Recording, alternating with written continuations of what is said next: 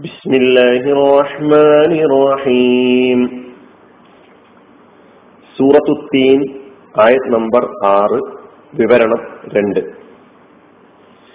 إلا الذين آمنوا وعملوا الصالحات فلهم أجر غير ممنون വിശ്വസിച്ചവരും സൽക്കർമ്മങ്ങൾ പ്രവർത്തിച്ചവരും ഒഴികെ അവർക്ക് നിലച്ചു പോകാത്ത പ്രതിഫലമുണ്ട്. ഈ ആയത്തിന്റെ അർത്ഥമാണ് കഴിഞ്ഞ ക്ലാസ്സിൽ നാം കേട്ടത്. ഇനി ഈ ആയത്തിന്റെ വിശദീകരണം. ഈ വിശദീകരണത്തിലേക്ക് നാം പ്രവേശിക്കുമ്പോൾ അഞ്ചാമത്തെ ആയത്തിന് നൽകിയിട്ടുള്ള വിശദീകരണം നമ്മുടെ മനസ്സിലുണ്ടാകണം. സുമ്മറദതിനാഹു അസ്ഫല സാഫിലീൻ. പിന്നെ നാം അവനെ പതിതരിൽ വെച്ചേറ്റവും പതിതനാക്കി എന്ന ആയത്തിന്റെ വിശദീകരണത്തിൽ. മൂന്ന് വ്യാഖ്യാനങ്ങൾ ആ ആയത്തിന് നൽകപ്പെട്ടിട്ടുണ്ട് എന്ന് പറയുകയുണ്ടായി. ഒന്ന് നാം അവനെ പടു വാർദ്ധക്യത്തിലേക്ക് തള്ളിവിട്ടു. രണ്ട് നാം അവനെ നരകത്തിൽ ഏറ്റവും താഴ്ന്ന തട്ടിലേക്ക് തള്ളി.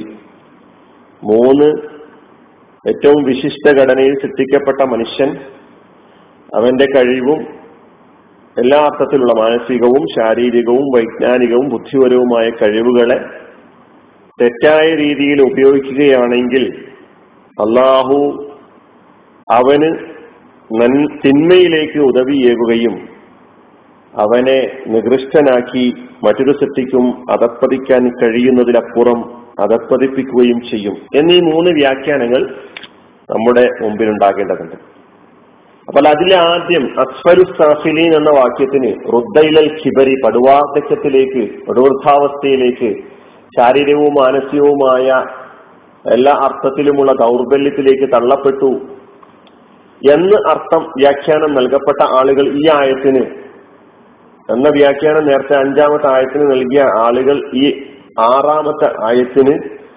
നൽകിയിട്ടുള്ള വ്യാഖ്യാനം.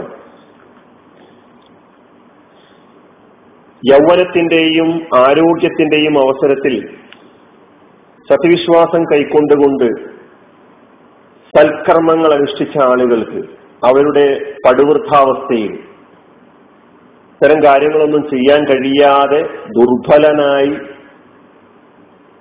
വാർദ്ധക്യത്തിന്റെ അങ്ങേ അറ്റത്തെത്തിയിരിക്കുന്ന അവസ്ഥയിലും അവർ യൗവനത്തിൽ ചെയ്ത നന്മകൾ അതേ നന്മകൾ രേഖപ്പെടുത്തുകയും തദനുസാരം പ്രതിഫലം ലഭിക്കുകയും ചെയ്യും.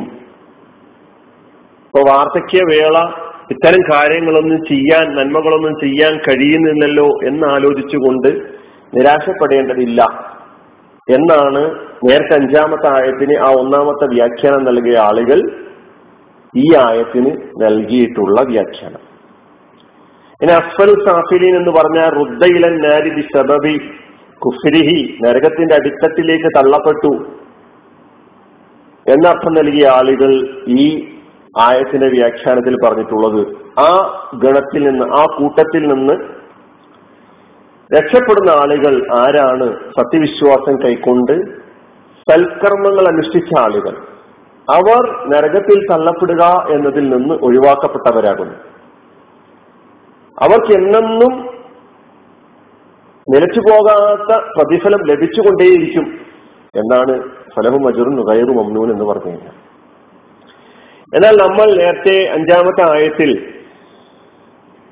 മുൻഗണന നൽകിയിട്ടുള്ള മനുഷ്യന്റെ വിശിഷ്ട ഘടനയിൽ സൃഷ്ടിക്കപ്പെട്ട മനുഷ്യൻ അവന്റെ കഴിവുകളെയും യോഗ്യതകളെയും തെറ്റായ രീതിയിൽ ഉപയോഗപ്പെടുത്തുന്നതിന്റെ ഫലമായി തിന്മയിലേക്കുള്ള പാത അവന്റെ മുമ്പിൽ വെട്ടി തുറക്കപ്പെടുകയും മലർക്കെ തുറക്കപ്പെടുകയും അങ്ങനെ അധാർമികതയുടെ അധമത്വത്തിന്റെ പതിത്വത്തിന്റെ അഗാധ ഗർത്തത്തിലേക്ക് തള്ളപ്പെടുകയും ചെയ്യും എന്ന് പറഞ്ഞ വ്യാഖ്യാനം മുന്നിൽ വെച്ചുകൊണ്ട് ഈ ആയത്തിന് നൽകപ്പെട്ടിട്ടുള്ള വിശദീകരണം.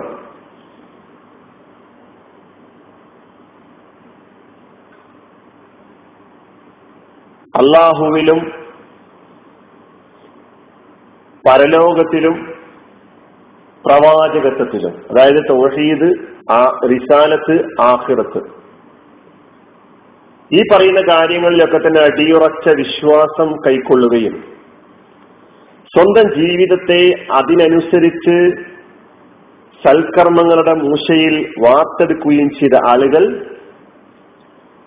ഈ അധപ്പതനത്തിൽ നിന്ന് ഈ പടു കുഴിയിൽ നിന്ന് ഈ പതിതാവസ്ഥയിൽ നിന്ന് ഈ അധമത്വത്തിൽ നിന്ന് മുക്തരാവുകയും അവരെ ഏതൊരു വിശിഷ്ട ഘടനയിലാണോ സൃഷ്ടിച്ചിട്ടുള്ളത്? ആ സൃഷ്ടിപ്പിന്റെ താല്പര്യം എന്താണോ? ആ താല്പര്യത്തിനനുസരിച്ച് നിലകൊള്ളുകയും ചെയ്യുന്നവരായിരിക്കും എന്നാണ് വ്യാഖ്യാനം നൽകപ്പെട്ടിട്ടുള്ളത്. അപ്പൊ ഫിത്തറത്ത് അതാണ്. മനുഷ്യനെ ശുദ്ധമായ പ്രകൃതത്തിൽ അള്ളാഹു പടച്ചിരിക്കുന്നു എന്ന് പറയുന്നുണ്ട്. ആ ശുദ്ധ പ്രകൃതത്തിനനുസരിച്ചിട്ടുള്ള ഒരു ജീവിതം മുന്നോട്ട് നയിക്കണം എന്നതാണ് അള്ളാഹുവിന്റെ താല്പര്യം മുന്നോട്ട് പോകണം. അങ്ങനെ മനുഷ്യൻ തനിക്ക് നൽകപ്പെട്ടിട്ടുള്ള സ്വാതന്ത്ര്യം എന്ന് പറയുന്ന ആ അവസരത്തെ പരിപൂർണമായും തൗഹീദിനും റിസാലത്തിനും ആഹ്റത്തിനും വിധേയമാക്കിക്കൊണ്ട് ജീവിക്കാൻ തയ്യാറായാൽ സൃഷ്ടികളിൽ ശ്രേഷ്ഠനാകാൻ വേണ്ടി സാധിക്കുമെന്നുള്ളതാണ്. എല്ലാ നിലക്കുമുള്ള ഫലര് അവന് ലഭിക്കും എന്നുള്ളതാണ് നമുക്ക് വായിക്കാനും മനസ്സിലാക്കാനും കഴിയുന്നത്. അള്ളാഹു തഫുലീന് നൽകും. അള്ളാഹു ആദരവ് നൽകും. അള്ളാഹു ശ്രേഷ്ഠത നൽകും മനുഷ്യന് എന്ന് പറഞ്ഞിട്ടുണ്ട്. ഇതാണ് ഈ ആയത്തിന്റെ വ്യാഖ്യാനം. ആ നിലയ്ക്ക് നമ്മെ നമ്മുടെ ജീവിതത്തെ പരിശോധിക്കേണ്ടതുണ്ട്. അള്ളാഹു ഏറ്റവും വിശിഷ്ടമായ ഘടനയിൽ നമ്മെ പടച്ചിരിക്കുന്നു എന്ന് പറയുന്നു. എന്നിട്ട് അള്ളാഹു ആ വിശിഷ്ടമായ ഘടനയിൽ സൃഷ്ടിക്കപ്പെട്ട മനുഷ്യനിൽ നിന്ന് ആ സൃഷ്ടിപ്പിന്റെ താല്പര്യത്തിന് വിരുദ്ധമായതൊന്നും ഉണ്ടാവരുതെന്ന് ആഗ്രഹിക്കുന്നുണ്ട്. ഞാൻ ആലോചിക്കണം എന്റെ ജീവിതത്തിൽ അള്ളാഹുവിന്റെ താല്പര്യങ്ങൾക്ക് വിരുദ്ധമായത് വല്ലതും സംഭവിക്കുന്നുണ്ടെങ്കിൽ എന്റെ അവസ്ഥ അസ്ഫലു സാഫിലീനായിരിക്കും. അല്ല എന്നെ പടച്ചതിന്റെ താല്പര്യത്തിന് വിധേയമായിക്കൊണ്ട് ഞാൻ മുന്നോട്ട് പോകുന്നുവെങ്കിൽ ഫലഹും അജുറുൻ കയറും അമ്നൂൻ ആ ഇല്ലല്ലതീൻ ആമനു വാമിലു സ്വാലിഹാത്തി ഫലഹും അജുറുൻ കയറും അമ്നൂൻ അത്തരം ആളുകൾക്ക് അറ്റുപോകാത്ത നിലച്ചു പോകാത്ത പ്രതിഫലം ലഭിച്ചുകൊണ്ടേയിരിക്കും എന്ന് പറഞ്ഞിട്ടുള്ളത്. അതിന് കണക്കില്ല എന്നുള്ളതാണ്.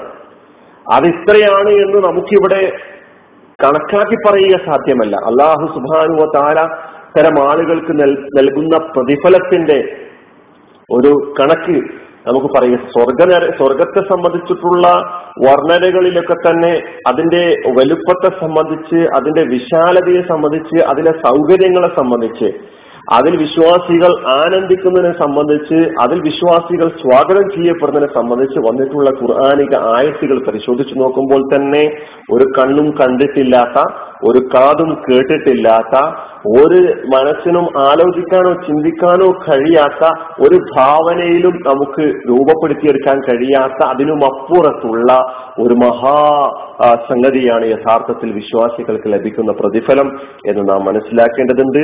അള്ളാഹു സുബാനു താല അങ്ങനെ ആ നിലയ്ക്ക് പ്രതിഫലം നൽകും ലഭിക്കുന്ന സൗഭാഗ്യവാന്മാരുടെ കൂട്ടത്തിൽ എന്നെയും നിങ്ങളെയും ഉൾപ്പെടുത്തി അനുഗ്രഹിക്കുമാറാകട്ടെ. അനിൽ അലഹമുല്ലാഹി റബ്ബുലാലമീൻ അസ്സാം വലൈക്കും